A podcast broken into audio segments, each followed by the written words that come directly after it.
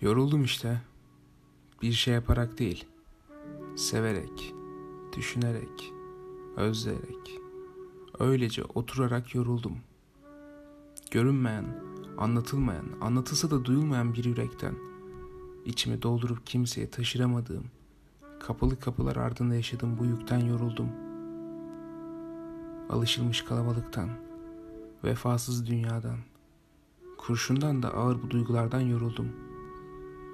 Bedenime ağır gelen bu gönülden, dünyaya ayak uyduramayan kalbimden. Ve asıl en çok da kendimden yoruldum. Sana gelip dinlenmek istiyorum.''